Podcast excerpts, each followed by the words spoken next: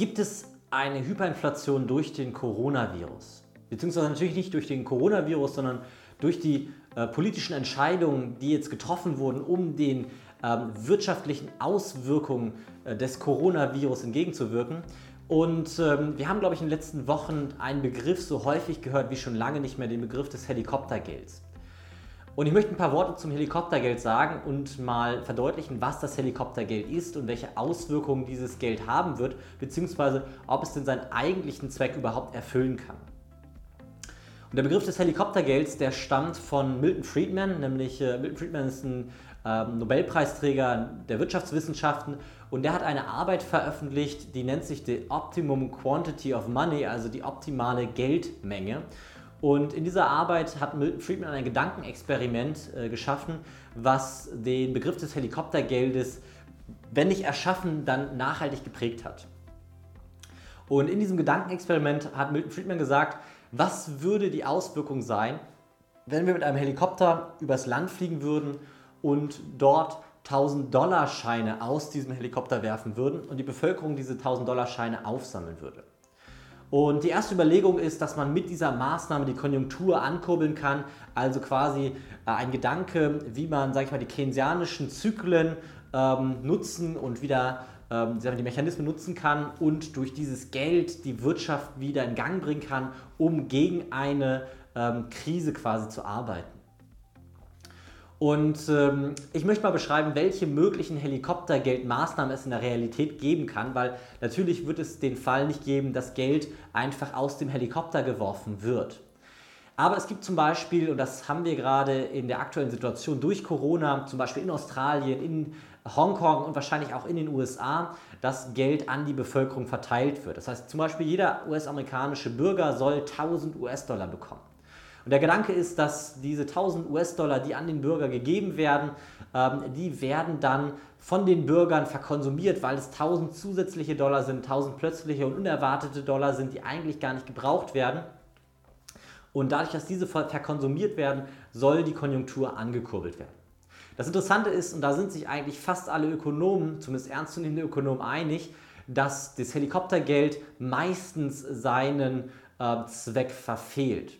Und zwar der, ähm, liegt das daran, dass äh, in diesem Gedankenexperiment oder in diesem Beispiel das Geld meistens nicht verkonsumiert wird, sondern beiseite gelegt wird, weil die Menschen merken, dass diese, diese Maßnahme nur in Situationen getroffen wird, in denen ähm, es eine besondere Situation gibt, eine Situation gibt, wo es vielleicht sinnvoll ist, Geld beiseite zu legen und zurückzulegen für eben diese schlechte Phase, die dort kommt und erwartet wird. Das heißt, dieses Verteilen des Geldes wird gar nicht zu einem Konsum führen, sondern führt höchstwahrscheinlich dazu, dass das Geld zurückgelegt wird und damit verpufft diese Maßnahme des Helikoptergeldes. Es gibt auch noch andere Maßnahmen, zum Beispiel kann man auch Geld einfach an den Staat geben. Das heißt, entweder Zentralbanken äh, drucken Geld und leihen das dem Staat oder der Staat nimmt weitere, äh, über Staatsanleihen weitere ähm, äh, Geldmengen auf und fängt dann an, dieses Geld in Investitionen zu stecken. Das heißt, dieses Geld wird dann genutzt und da muss man sagen, das Aufnehmen von Geld über den Staat, über die Staatsanleihen und äh, dann in investieren in Konjunkturpakete oder Investitionen, in äh, Infrastrukturprojekte zum Beispiel, ist nicht direkt Helikoptergeld. Wenn die Zentralbank aber dieses Geld druckt und an den Staat gibt, dann ähm, kann man das als Helikoptergeld bezeichnen. Und wenn der Staat dann diese Investitionen tätigt, ähm, da muss man aber eine Sache beachten. Und zwar ist der Staat extrem ineffizient im Umgang mit Geld. Die Privatwirtschaft schafft mit deutlich weniger Kapital deutlich größere Projekte und deutlich bessere Auswirkungen. Das heißt, der Umgang von Geld ist im Staat ineffizient und in der freien Wirtschaft sehr effizient. Das liegt an ganz vielen Dingen. Vor allem daran, dass meistens die Entscheidungsträger keinen äh, wirtschaftlichen Schaden nehmen, wenn sie Fehlentscheidungen treffen. Wir sehen das Ganze am Berliner Flughafen, wir haben das Ganze in der Elbphilharmonie gesehen oder am Stuttgarter Bahnhof. All diese Projekte, das sind Projekte gewesen, wo man gesehen hat, wie ineffizient und falsch der Staat mit dem Geld umgeht und ähm, vor allem auch, was die Konsequenzen für die Fehlentscheider sind, nämlich keine.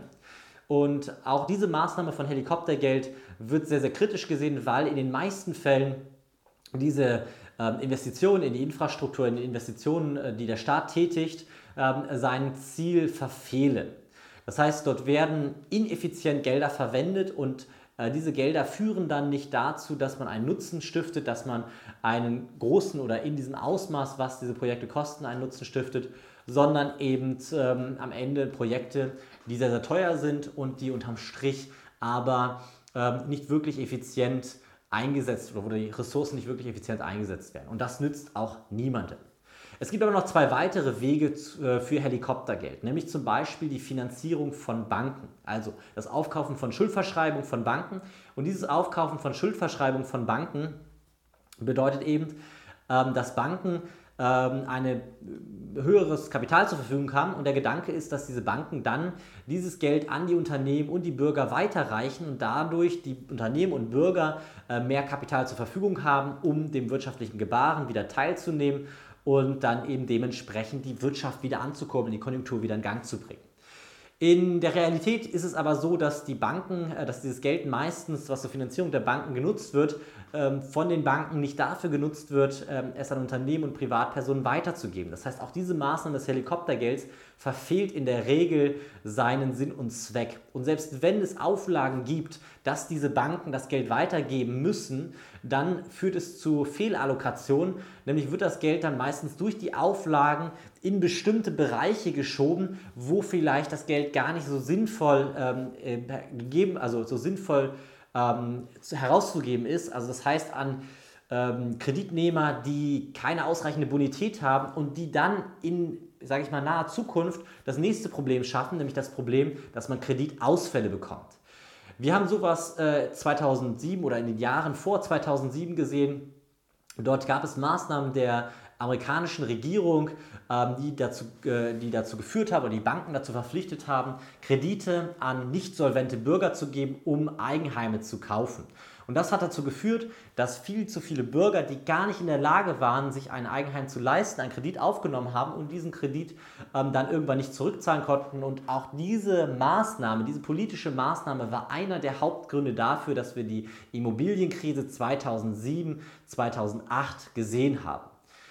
Es gibt noch eine vierte Maßnahme und zwar die Maßnahme, dass wir äh, Steuergutschriften oder Steuergeschenke an Bürger und Unternehmen leisten. Und diese Maßnahme ist auch eine der Maßnahmen, die in der Regel ähm, sein Ziel ein wenig verfehlt. Ähm, es ist immer noch die beste, aber es ist äh, nichtsdestotrotz eine Maßnahme, die in der Regel ähm, nicht, äh, nicht das Ziel erreicht, was man am Ende möchte, nämlich die Konjunktur zum Aufschwingen zu bringen. Und das wirklich Interessante ist aber, dass sich alle Ökonomen einig sind, dass die, äh, das Helikoptergeld, dass alle Maßnahmen, die man tätigt, ähm, die im Hinblick auf Helikoptergeld möglich sind, am Ende eine Sache mit sich bringen. Und zwar ist das Inflation. Und woran liegt das? Wir haben jetzt in Europa ganz akut durch den Coronavirus Maßnahmen, die getroffen werden. Wir sprechen über ein 750 Milliarden, an, äh, Milliarden Euro Anleihenrückkaufprogramm. Das heißt, dort wird Folgendes gemacht. Die EZB kauft Staatsanleihen auf dem äh, Kapitalmarkt zurück. Ähm, das heißt, äh, es wird nicht direkt von den Staaten ähm, werden, es werden nicht direkt von den Staaten durch die EZB Staatsanleihen gekauft. Das wäre eine illegale Finanzierung der Staaten. Das wäre quasi die Notenpresse anzuwerfen, ähm, um Staaten zu finanzieren. Und das ist nicht erlaubt. Aber sie machen etwas, was im Prinzip das Gleiche ist, nämlich sie kaufen ähm, auf dem Sekundärmarkt die Anleihen zurück. Das heißt, es gibt irgendwie Banken und Investmentgesellschaften, die Staatsanleihen gekauft haben und jetzt kauft die EZB von diesen Banken und Investmentgesellschaften die Staatsanleihen ab. Was passiert dadurch? Die Nachfrage nach den Staatsanleihen, die steigt und die EZB kauft ja nach und nach diese Staatsanleihen an und damit finanziert sie die Staaten im Prinzip indirekt. Und mit diesen Maßnahmen werden unter anderem diese Helikoptergeldmaßnahmen und Gedanken ähm, finanziert. Das heißt, wodurch wird das Ganze finanziert? Das Ganze wird dadurch finanziert, dass die Zentralbank im Prinzip die Geldmenge erhöht und durch diese Erhöhung der Geldmenge ähm, unterm Strich ein erhöhter Umlauf an Kapital im System ist. Wir sprechen aktuell von 13 Billionen Euro Geldmenge M3, also Kapital, was im Umlauf ist in, im Euroraum. Und ähm, diese Geldmenge, die wird alleine durch das Anleihenrückkaufprogramm um weitere 750 Milliarden Euro bis Ende des Jahres 2020, das ist zumindest der aktuelle Stand, ähm, erhöht werden. Ähm, das heißt, dieses Helikoptergeld, dieses Geld, was quasi aus dem Helikopter herausgeworfen wird, ist zwar nicht in der Form zu finden, aber in der Form, dass die die Zentralbank die Staaten indirekt finanziert und die Staaten dann eben solche Maßnahmen wie zum Beispiel Kredite an Unternehmen, äh, Förderung an Unternehmen, ähm, wie wir sie jetzt in, zu Corona-Zeiten sehen, ähm, durchführt. Und diese Maßnahmen, die scheinen vorübergehend sinnvoll zu sein. Das heißt, Selbstständige und Unternehmen zu stabilisieren oder den, die zu unterstützen, das kann natürlich und äh, ist auch moralisch ähm, definitiv eine Sache, über die man nachdenken muss, ähm, diesen Menschen und diesen, also diesen Selbstständigen und diesen Unternehmen zu helfen. Aber es bedeutet wirtschaftlich mittelfristig und langfristig ein viel, viel größeres Problem als vorübergehend das Problem, dass dort ähm, eventuell Insolvenzen entstehen oder eben vorübergehende Zahlungsunfähigkeiten sind. Nämlich das Problem, dass wir durch die Geldmengenerhöhung eine Inflation sehen werden. Und ich habe es öfter im Podcast schon erklärt, was ist Inflation, wie entsteht Inflation. Und Inflation ist nicht das, was wir über den Verbraucherpreisindex sehen. Inflation, wenn man sauber wirtschaftswissenschaftlich betitelt, so wie das im letzten Jahrhundert über viele Jahrzehnte ähm, äh, betitelt wurde, also der Begriff der Inflation ähm, in, genutzt wurde, bedeutet die Ausweitung der Geldmenge. Das heißt, Inflation als solches heißt erstmal nichts weiter, als dass die Geldmenge ausgeweitet wird.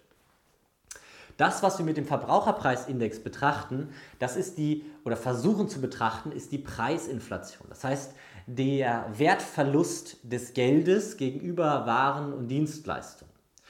Und man kann wirtschaftswissenschaftlich sehr, sehr einfach bestimmen, wie die Inflation aussieht. Die kann zwar real erstmal vorübergehend ein bisschen davon abweichen, weil die Mechanismen nicht sofort reagieren, aber langfristig wird das Ganze so greifen. Und das Ganze sieht nämlich so aus, wenn wir die Geldmenge erhöhen bei gleicher Produktivität, bei gleichem Angebot an Waren und Dienstleistungen, das heißt bei, bei, bei gleichem Bruttoinlandsprodukt zum Beispiel, dann haben wir eine Inflation. Sprich, wenn wir ähm, das ein, 10 Waren und Dienstleistungen in einem Land haben und 10 Geld in einem Land haben oder in einer Volkswirtschaft haben, dann ist die Ware und Dienstleistung durchschnittlich ein Geld wert. Wenn wir jetzt die Geldmenge verdoppeln und aus 10 Geldmenge 20 Geldmenge machen, aber weiterhin 10 Waren und Dienstleistungen haben, dann ist auf einmal die einzelne Ware und Dienstleistung nicht mehr ein Geld wert, sondern zwei Geld wert. Und ähm, das bedeutet, das Geld ist weniger wert geworden und die Ware bzw. Dienstleistung ist teurer geworden, mehr wert geworden.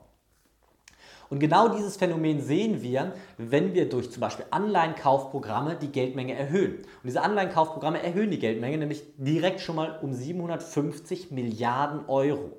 Zudem gibt es aber eben auch noch Maßnahmen, wie zum Beispiel die vereinfachte, vergünstigte Kreditvergabe an Unternehmen, an Selbstständige. Und diese vereinfachten bzw. vergünstigten Kreditmaßnahmen, die sollen voraussichtlich in den nächsten drei Jahren eine zusätzliche Geldmenge von 1,3 bis 1,8 Billionen Euro mit sich bringen. Da streiten sich die, äh, die Schätzungen so ein bisschen, also 1,3, 1,8 ist egal. Das heißt, wir kommen, wenn wir äh, im, in dem, mit dem Minimum rechnen, kommen wir in den nächsten drei Jahren auf eine Geldmengenerhöhung ähm, um ca. 15 Prozent, nämlich 2 Billionen Euro Geldmengenerhöhung. Und diese 15% Geldmengenerhöhung bedeuten am Ende des Tages, dass wenn wir bei gleichbleibender ähm, Produktivität, bei gleichbleibendem Bruttoinlandsprodukt ähm, 15% mehr Geldmenge haben, bedeutet das mittelfristig 15% Inflation.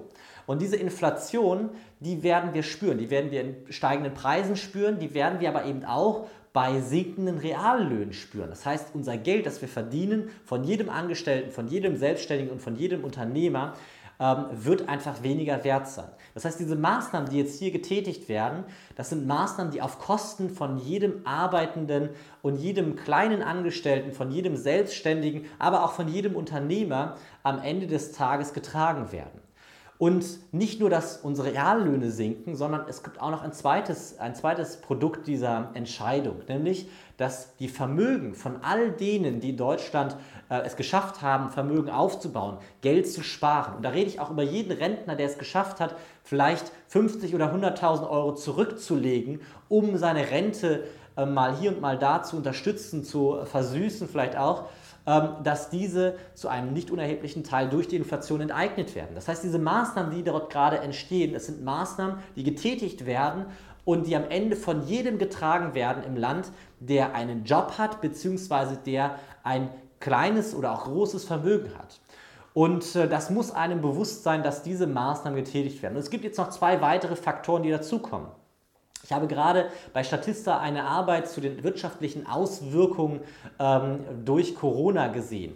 Und in dieser Arbeit gibt es ähm, die Einschätzung, dass es verschiedene, ähm, verschiedene ähm, Schätzungen gibt, wie sich die Weltwirtschaft und die Wirtschaft im Euroraum in den nächsten Jahren entwickeln wird. Und die positiven Einschätzungen sind, dass wir sagen, es gibt ein fünfprozentiges Bruttoinlandsprodukt, einen fünfprozentigen Bruttoinlandsprodukt-Rückgang. Das heißt, wir haben einen fünfprozentigen Rückgang der Waren und Dienstleistungen, die in einem Land produziert und veräußert werden. Das wiederum bedeutet, dass wir nicht nur eine Erhöhung der Geldmenge haben, sondern auch eine Reduktion der Waren und Dienstleistungen, die ähm, veräußert werden in diesem Wirtschaftsraum. Und das bedeutet unterm Strich, dass wir noch mehr Inflation sehen werden. Ähm, die pessimistischen Schätzungen gehen von 15% Rückgang aus. Das würde bedeuten, wir haben nicht nur 15% Geldmengenerhöhung in den nächsten Jahren, sondern auch noch 15% Rückgang, was die Waren und Dienstleistungen in dem Land angeht. Das heißt, wir werden eine starke Inflation in den nächsten Jahren sehen. Ich möchte jetzt nicht von einer Hyperinflation sprechen, aber ich möchte von einer starken Inflation sprechen, die ich erwarte, nämlich einer Inflation, die in dem Maße ist, dass wir vielleicht 6, 8, vielleicht sogar 10 Prozent in den nächsten Jahren realer Inflation sehen. Und da muss man ganz klar sagen, der Verbraucherpreisindex, der spiegelt nicht die reale Inflation wider. Der Verbraucherpreisindex, der guckt sich einen bestimmten Teilbereich der Inflation an. Das heißt, dort wird geguckt, wie sich die Verbraucherpreise verhalten. Das heißt, ein Teil dieser Waren und Dienstleistungen. Und es gibt aber auch außerhalb von Verbraucherpreisen noch etliche andere Preise, zum Beispiel Preise für Immobilien, Preise für Wertpapiere, Preise für Rohstoffe. Ähm, es gibt aber auch Preise für Luxusgüter wie Urlaub und so weiter und so fort. Und ähm, nur weil die Verbraucherpreise sich vielleicht nicht in dem Maße entwickeln, sondern die Verbraucherpreise unter anderem vielleicht auch durch Subventionen in der Lebensmittelindustrie ähm, dazu führen, dass sie niedrig bleiben, heißt das nicht, dass die Inflation niedrig ist. Das heißt nur, dass die Verbraucherpreise, also die Preise für Lebensmittel und vielleicht auch noch dieser, dieser Warenkorb, der quasi dort betrachtet wird, ähm, so niedrig oder so teuer bleibt. Aber eben alle anderen Güter, die vielleicht unser, Lebens, unser Leben lebenswert machen, das heißt Urlaube, ähm, Luxusgüter in jeglicher Form, die wir uns wünschen, die werden deutlich stärker im Preis steigen und deutlich teurer werden. Das heißt, der Verbraucherpreisindex ist an der Stelle nicht das richtige Maß, um zu schauen, wie die Inflation ist, sondern man muss sich wirklich die reale Inflation angucken. Das heißt, die Inflation breit gestreut über die verschiedenen Anlageklassen, über die verschiedenen Produkte, über die verschiedenen Waren und Dienstleistungen, die wir insgesamt haben. Man muss dazu sehen, dass ähm, vielleicht auch noch den Punkt ansprechen, wie kann man sich schützen vor diesem Szenario, vor diesem Szenario starker Inflation. Und da möchte ich zwei Gedanken noch teilen zum Ende dieses Videos. Nämlich den einen Gedanken, dass ähm, Unternehmen immer dann interessant ist, wenn die Wirtschaft wächst, weil bei wachsender Wirtschaft sind eben die Hauptprofiteure davon Unternehmensbeteiligung, Aktien. Das heißt, die Wirtschaft muss in dem Maße wachsen, mindestens in dem Maße wachsen, beziehungsweise die Preise der Unternehmen müssen mindestens in dem Maße steigen, in dem der Wert des Geldes sinkt. Das heißt, wenn ich 10% ähm, Kurssteigerung an den Aktienmärkten habe und eine 10%ige Inflation, dann komme ich wenigstens auf Null. Habe ich 8% Kurssteigerung und eine 10%ige Inflation, dann habe ich schon einen realen Verlust gemacht. Das heißt, dann sind Aktien eventuell nicht mehr die richtige Investitionsklasse, also die Assetklasse. Es geht genauso, wenn wir eine schrumpfende Wirtschaft haben, dann steigen die Aktien nicht. Dann haben wir das Problem, dass nicht nur die Inflation den Wert des Geldes auffrisst, sondern auch noch die Aktien eine negative Realrendite haben oder negative Nominalrendite haben. Das heißt, der Wert der Aktien auch noch fällt. Und dann ist die Investition der Aktien in einer solchen Situation wirklich nicht besonders interessant. Ähm, es gibt dann zum Beispiel die Alternative, dass man in Anleihen geht. Und dann müssen aber Anleihen eben eine so hohe Verzinsung haben, dass sie die Inflation ausgleichen können. Wenn sie das nicht können, dann muss man sich überlegen, was macht man, ähm, weil wenn jetzt zum Beispiel Anleihen nur 2% Zinsen bringen, eine 2% Verzinsung bringen, dann nützt das nichts, wenn wir eine 8%ige, äh, eine 8%ige Inflation, Preisinflation haben. Das heißt, der Geldwert um 8% fällt. Weil dann habe ich unterm Strich immer noch einen realen Verlust von 6% Kaufkraft. Es gibt eben in solchen Situationen Alternativen wie zum Beispiel das Gold. Das Gold ist eine, Situation, äh, ein, eine Assetklasse, ein Rohstoff, der gerade in der Situation, in der ähm, Inflation sehr, sehr stark ist, eine gute Investition ist, weil Gold in der Regel es schafft, die Inflation zu bereinigen. Und zudem, wenn wir auch noch eine schrumpfende Wirtschaft haben, hat Gold einen psychologischen Effekt, einen, äh, es ist, scheint ein sicherer Hafen zu sein, ähm, sodass die Leute in das Gold ähm, sich flüchten und dadurch weitere Nachfrage nach dem Gold produzieren und eine Preissteigerung schaffen. Das heißt, es kann sein, dass wenn dieses Szenario eintrifft, dass das Gold eine sehr sinnvolle Investition ist. Ähm, insgesamt würde ich sagen, ist es in dieser Zeit wichtiger denn jemals zuvor, eine vernünftige Strategie zu haben, die all diese Bereiche abdeckt. Das heißt, den Bereich der wachsenden Wirtschaft, weil es kann natürlich auch passieren, dass wir vorübergehend einen Boom erhalten durch diese Geldmenge, die in den Markt gepumpt wird. Das heißt, dass wir für jedes Szenario Inflation mit wachsender Wirtschaft, Inflation mit schrumpfender Wirtschaft und starker Inflation in unserer Strategie abgesichert sind.